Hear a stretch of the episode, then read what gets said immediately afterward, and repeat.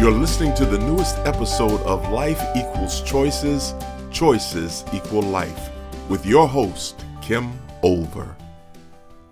Hi, this is Kim, and welcome to the thirty-ninth episode of Life Equals Choices, Choices Equal Life. Today I want to talk with you more about mental freedom, and the topic will be making your emotions work for you instead of against you. Another aspect of mental freedom involves how we treat emotions. There's a lot written about emotions in the field of counseling and mental health. Emotions are often mysterious, unpredictable, and hard to ignore. When you ignore them in the form of stuffing them back inside you, they can create physical problems for you. But how can emotions work for you? Let's begin by looking at what emotions actually are. The simplest way to think of them is as energy. The first law of thermodynamics states energy is neither created nor destroyed, it simply changes form. This means that if we don't learn to purge our emotions through expression or transform them through mental freedom techniques or some other method, they can remain stuck in your body somewhere. This is what happens when you stuff your emotions down, denying them or not knowing how to transform them. Stuck energy in the form of painful emotions is what's literally killing lots of people. It's experienced as stress in the body, and scientists are finding lots of causal links between stress and medical problems, including, but not limited to, heart disease, strokes, autoimmune disorders, breathing issues, and digestive problems. This is never good. Mental freedom teaches how to transform your emotions so they go from painful to neutral, and sometimes they can even surpass neutral and go to pleasurable. Let's start by taking a look at the six main emotions. There's happy, sad, angry, anxious, surprised, and disgusted. Now, surprise can be experienced as a happy surprise or an angry, sad surprise. The pleasurable emotions of happy and good surprise are not typically seen as a problem. No one's ever walked into a counselor's office complaining about being happy or happily surprised. However, the other painful emotions of sad, angry, anxious, badly surprised, or disgusted are the emotions you'll want to transform, because it's these forms that can produce stress within the body when we hold them there. For the purposes of today's discussion, I want to distinguish between two types of emotions, one that works for you and the other that works against you in the long run. It's the second you'll want to transform, while the first is good and works for you. Everyone has a place somewhere in their head, heart, or gut that contains their vision of a perfect life and what the world should look like. It's your own perfect utopia. This place tends to contain some version of how you want life to be, but it rarely exists that way. And many times you find you want life to be one way, only to find the world has different plans. As long as you have a reasonable match to what you want, you feel generally satisfied and happy. Sometimes this place will match some version of how your life actually exists and you feel good. But many times you find you really want things to be one way, only to find the world has different plans and you feel frustrated. As long as you have a reasonable match to what you want, you feel generally satisfied and happy. There's nothing you need to do about that. Being happy isn't a killer like painful emotions are. In fact, there's research that shows happy people tend to live longer. In a study of three thousand eight hundred people aged fifty-two to seventy-nine, the researchers found that those who rated their happiness the highest were thirty-five percent less likely to die in the following five years than those who were least content. However, when you're not getting what you think you want and deserve, you tend to feel one of the more painful emotions. In these moments of evaluating or comparing what you want with what you're getting, you have an emotion. It's very brief, almost like a snap of your fingers, telling you whether you have what you want in that moment or you don't. If you do, that brief signal is one of pleasure. If you don't, it's one of pain. These are the times our emotions work for us. You couldn't stop those split-second emotions if you wanted to.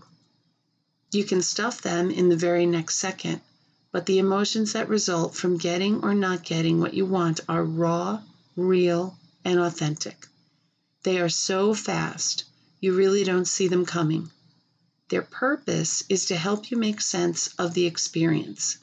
When you get what you want, the resulting emotion is basically an intrinsic reward for getting what you want, and it feels like, ah. On the other hand, when you don't get what you want, that emotion feels like a kick in the gut, resulting in, ugh. These brief emotions are meant to let you know something is wrong, and you better do something about it.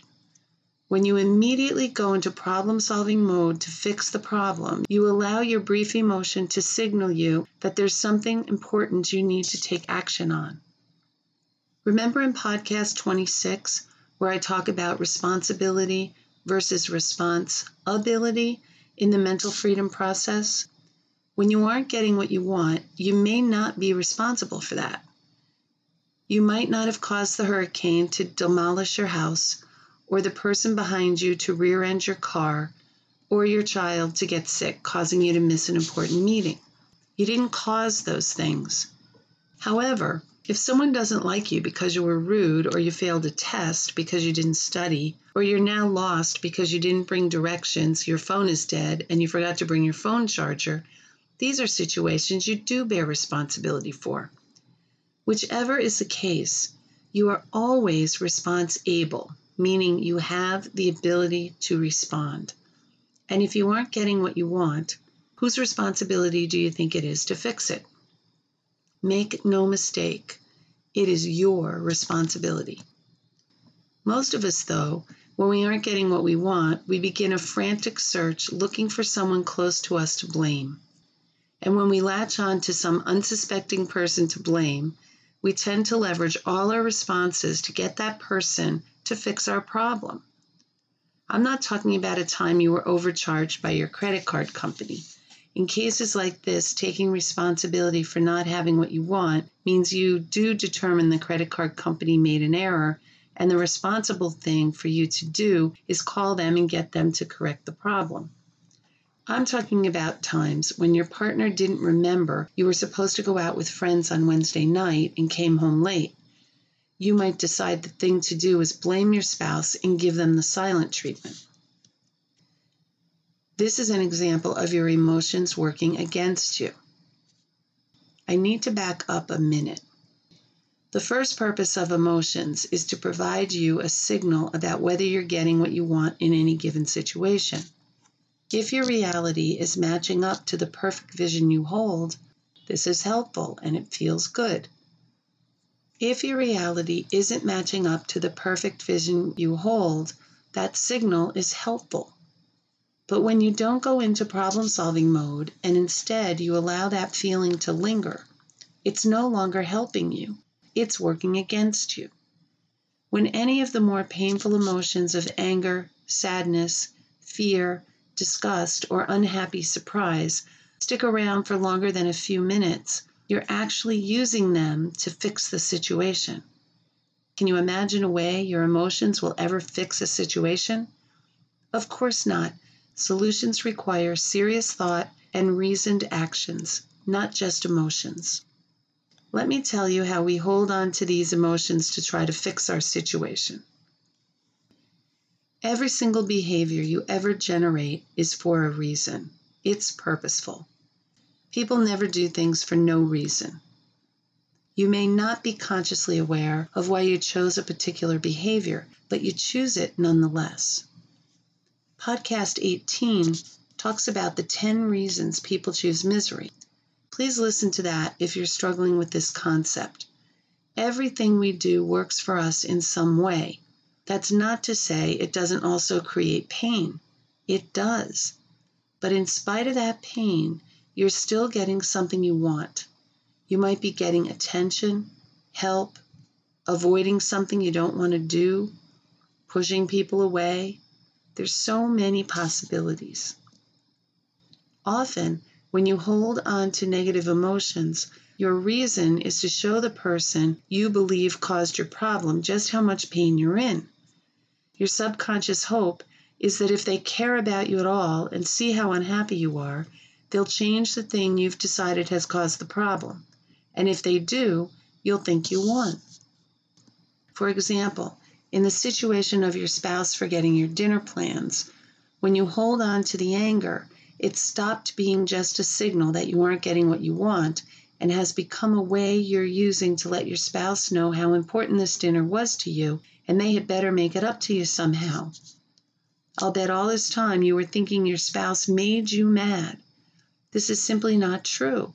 You're choosing your anger as your best option to get what you want in the situation, which might be your spouse's contrition, apology, and some kind of restitution.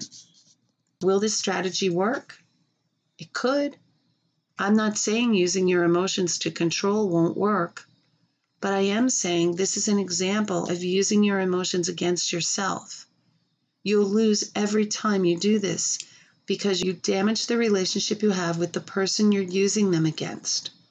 Most of the time, we do this with our loved ones. When did we decide it's not only our right, but our responsibility to try to control those we love with our anger, sadness, fear, or disgust?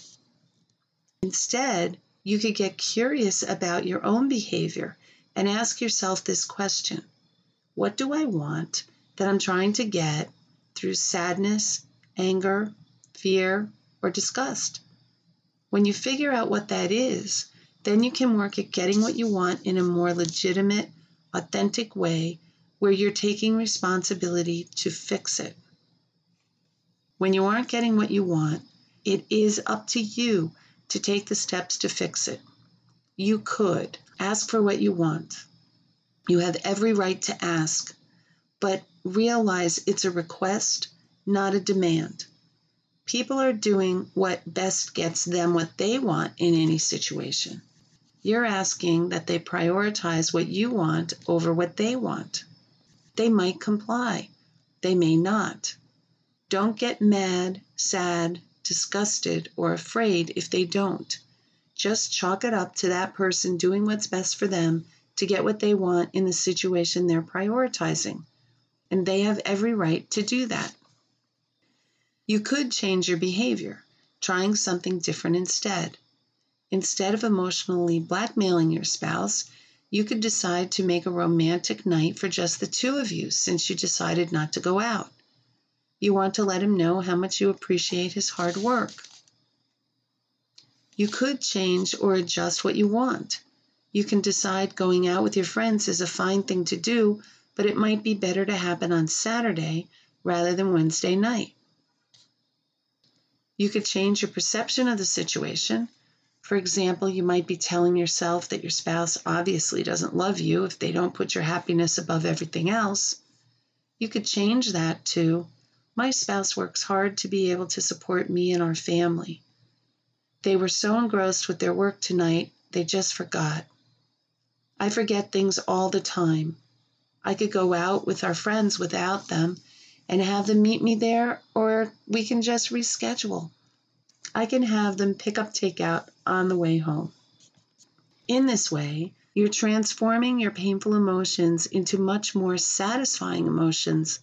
If the pain persists, it's because, one, you're still getting some kind of benefit from the pain.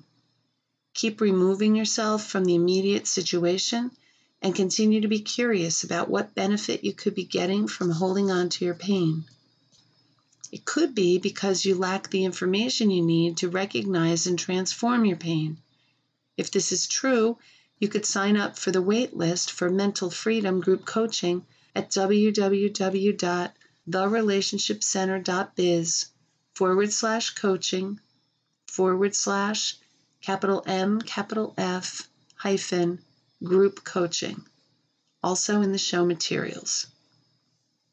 Or three, it might simply be because it's become a habit. You've been doing it so long, it's a go-to behavior. If your pain is specifically because there's something you want from an important person in your life and they just won't oblige you. Am I saying that you just need to get over it, accept it, put up with it? That's one option you have, but I'm not definitely saying that's what you need to do. When you're experiencing pain over not getting something you want in a relationship you have, it's important to ask yourself if the person knows what you want. Just because you've told them doesn't mean they actually understand what you're trying to say. If they do understand what you want, do they understand how to do it? If they don't, you might have to show them. If you still aren't getting what you want in that relationship, you may want to ask if the person truly wants to give you what you want, but something keeps getting in the way. If they talk with you about what's getting in the way, perhaps you'll understand their plight, and together you may come up with a solution. And what if what you want is a non-negotiable or deal breaker? And if what you want is a non-negotiable or deal breaker, you'll want to reevaluate your relationship. You may become an enabler of the behavior, making it easier for the other person to do it. You could put up with stuffing your feelings. You could put up with the behavior and continue to use your emotions to try to change the other person. You could remain in the relationship, but with some new boundaries. Or you might decide to stay all in with a positive attitude. Whatever you choose is something that you're responsible for. When a person in your life shows you who they are, believe them, and then decide how you'll be in relationship with them going forward. I hope you enjoyed this week's episode. It's our last podcast of the season, and we're taking a two-week break. Our next season will begin again on October fifteenth. I'll be looking forward to it after I have this short break. Thanks so much for listening. If you've enjoyed our show, please leave a review and share your favorite episodes on social media. I'll see you back here in two weeks. Talk with you then. This has been another thought-provoking episode of Life Equals Choices, Choices Equal Life. To listen to past episodes, please visit our website at www dot the relationship center dot biz forward slash podcast, and remember to subscribe.